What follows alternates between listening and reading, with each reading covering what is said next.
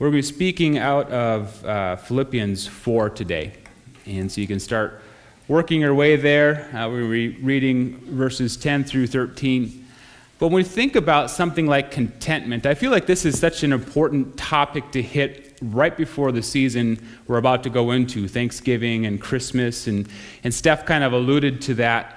Uh, but you know, Sundays like this are often hard for me to, to kind of really hone in on a topic because we're in between series. And so I start with this idea of I need to speak on something in here.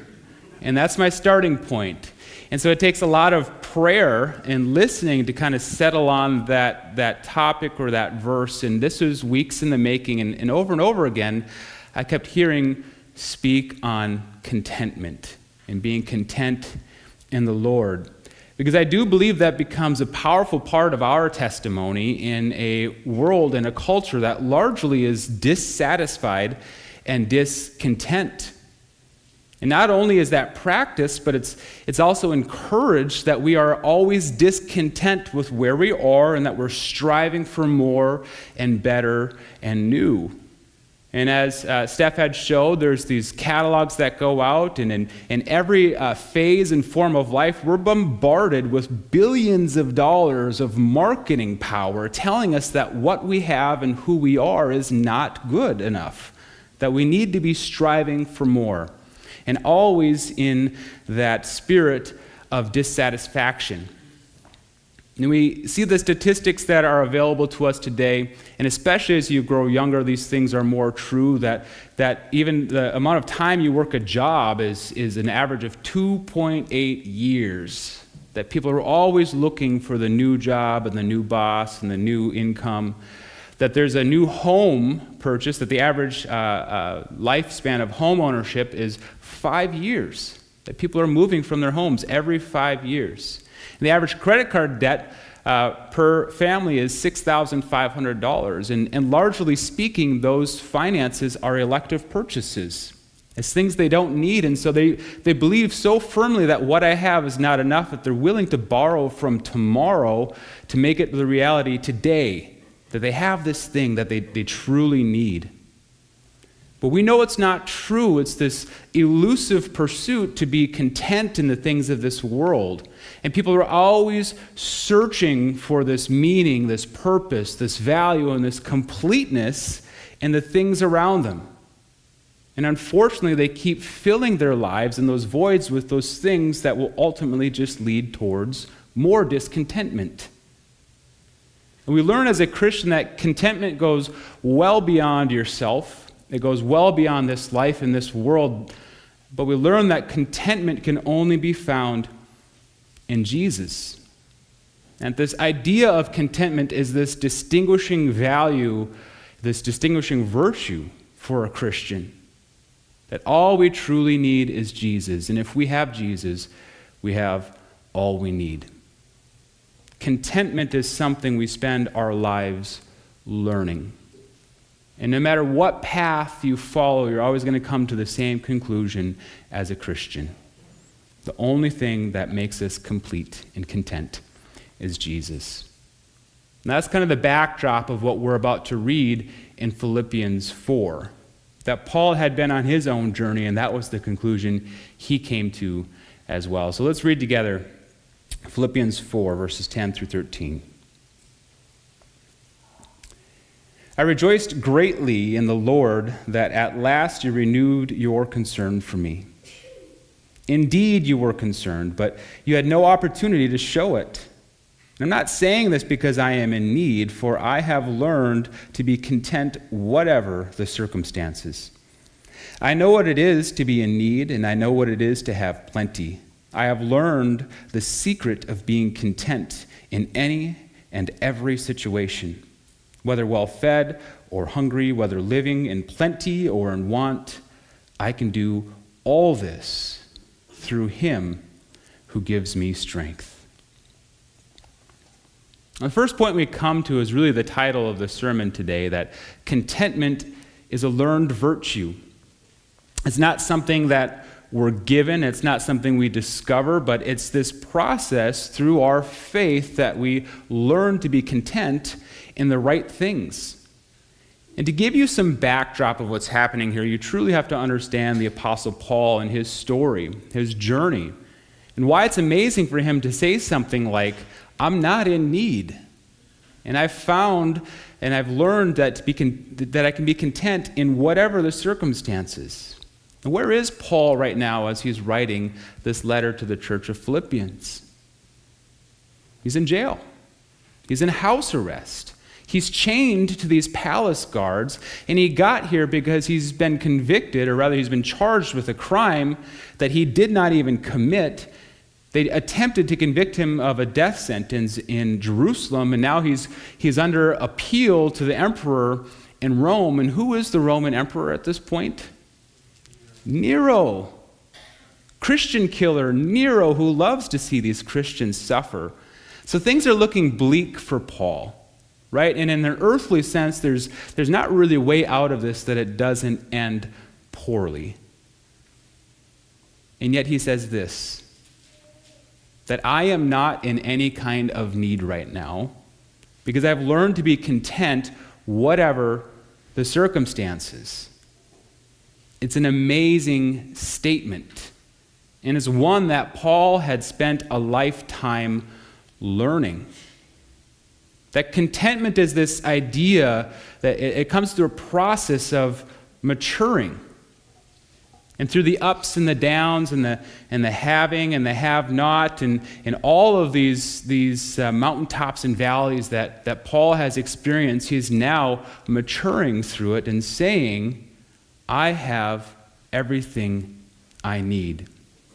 And I think one of the key parts of learning contentment is understanding the difference between wants and needs. And that contentment means you understand that at any moment you have everything you truly need. You almost certainly don't have everything you want. You probably don't have everything you think you need. But as long as you are obedient to Christ, there's this faith and there's this peace that He is giving you everything you need exactly when you need it. See, discontentment is this idea that focuses on all of the things you don't have. And we live in this day and age where it becomes very easy to see what you don't have. Social media is going to be something that will be very interesting to see how it forms these generations, especially the younger generations, that at any moment you could log on and you can see all of the greatest moments of your peers. And you can see that I'm not at the same status of life as them, or they got this break that I didn't have, or this person has the wealth or the means to do whatever they want. And here I am, stuck. Feels like I'm always suffering and never gaining ahead. And you can become discontentment because you so easily see all the stuff you don't have. But contentment recognizes all of the things you've been given. And again, that's a key to gratitude and thanksgiving as we're going to be talking about next week. But here's Paul who said, All of the things I used to care about, I don't care about anymore. All I really want is to share Jesus. I just want people to know Christ like I know Christ. And that's the only thing that gives me value and fulfillment in this life. And he has that opportunity here in prison. What we read earlier in the book of Philippians is, is that this actually worked out way better than he thought. This wasn't the missionary journey he had planned, this wasn't the people he was hoping to reach.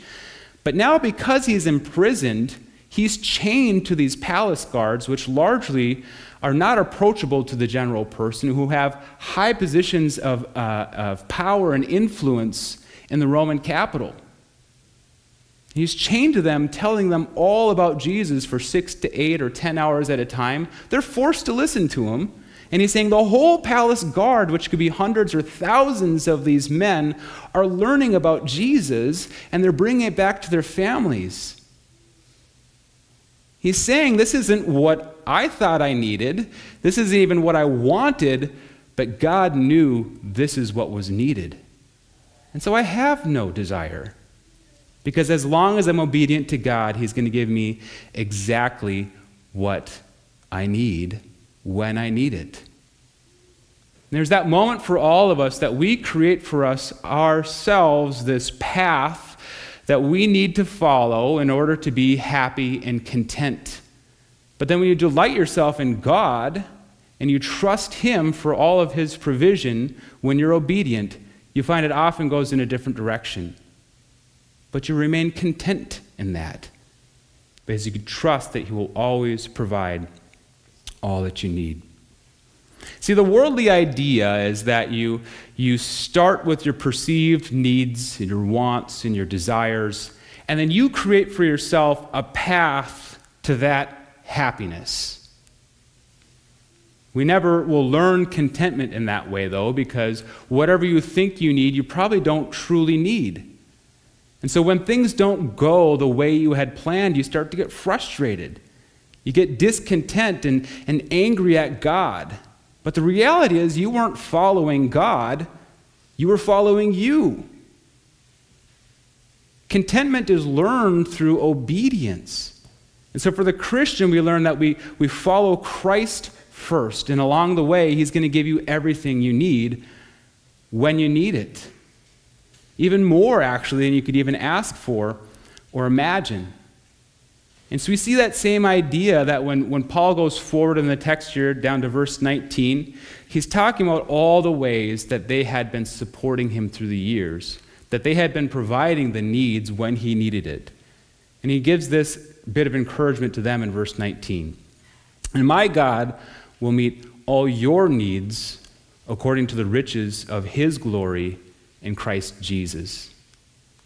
That really shows that everything you truly need is within God's power and His wealth to give to you. None of it is a stretch for Him. But it's this trust and this peace that He's giving you exactly what you need when you need it. So, contentment, as you learn it, is this perspective shift in life. We have all these moments that help us understand what we truly have and how many blessings we can count. And there's a story I stumbled upon recently. Uh, this, this, this man who did a short term mission trip in the Caribbean. And one of the uh, missions uh, items was to, to minister to this leper colony. And leprosy is still very much alive uh, around parts of the world, but especially in the Caribbean.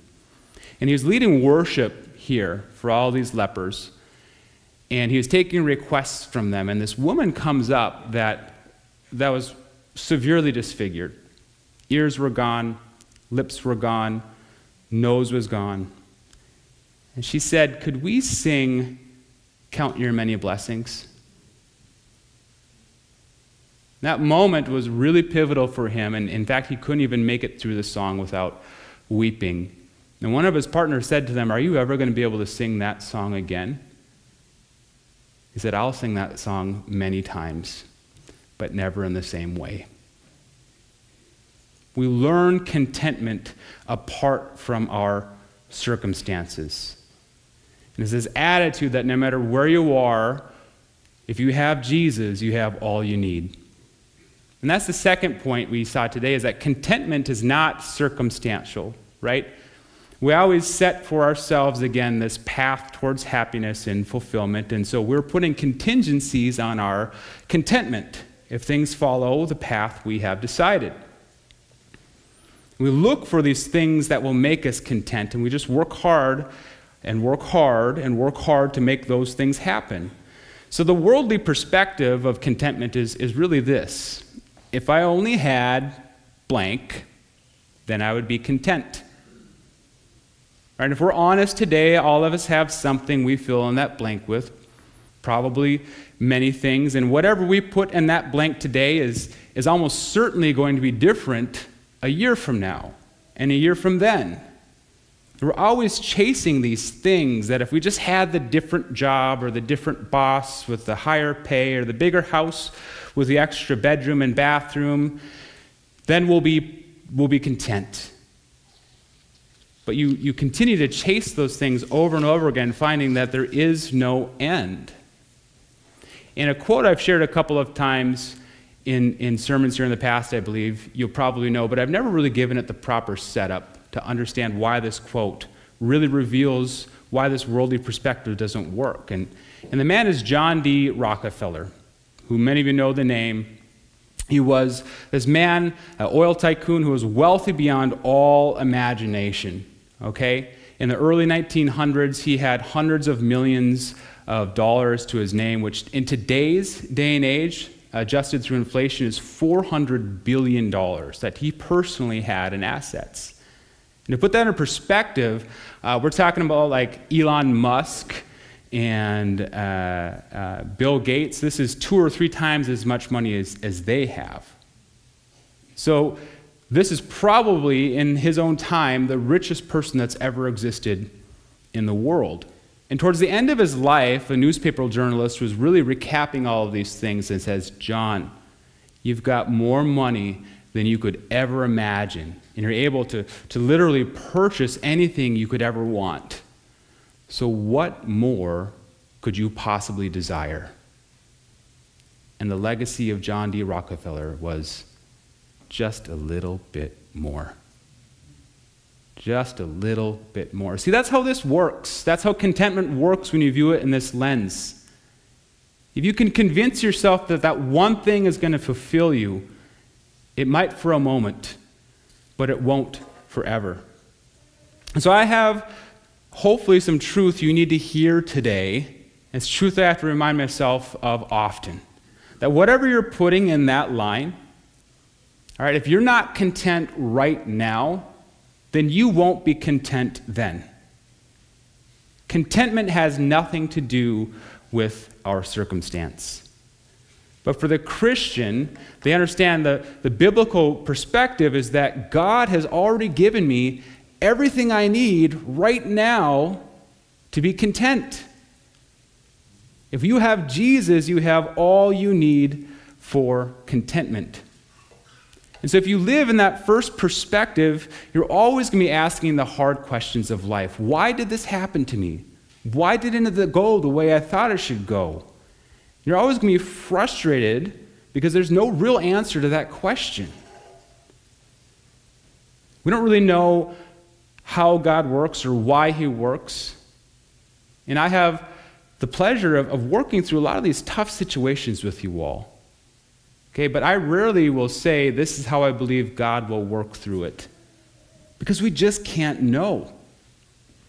And God works in specific ways in every situation according to his will and perfect knowledge and his perfect timing. Contentment really is this attitude of saying, God is God and we are not. We can't know his ways, but we can trust him along the way.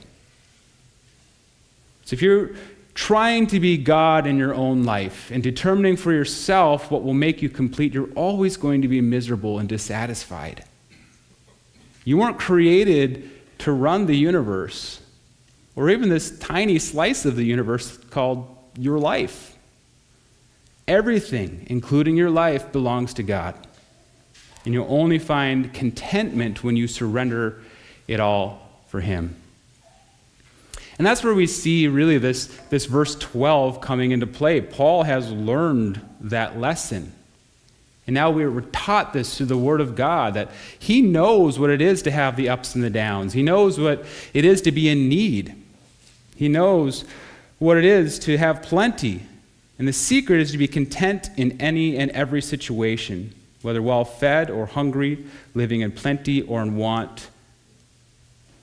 This is contentment.